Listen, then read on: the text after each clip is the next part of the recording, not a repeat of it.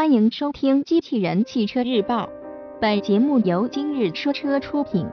欢迎搜索关注“今日说车”栏目，了解汽车圈新鲜事。沪东风本田中型 SUV 谍照新闻内容来自汽车之家。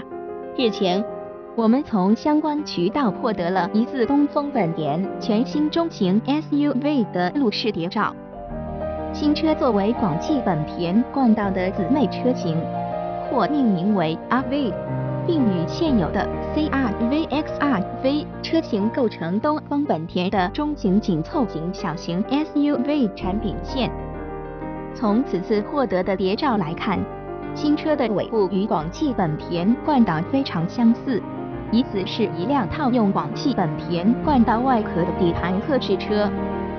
据了解。东风本田全新中型 SUV 与广汽本田冠道基于相同的平台进行打造，不过未来新车在外观方面将有新的调整。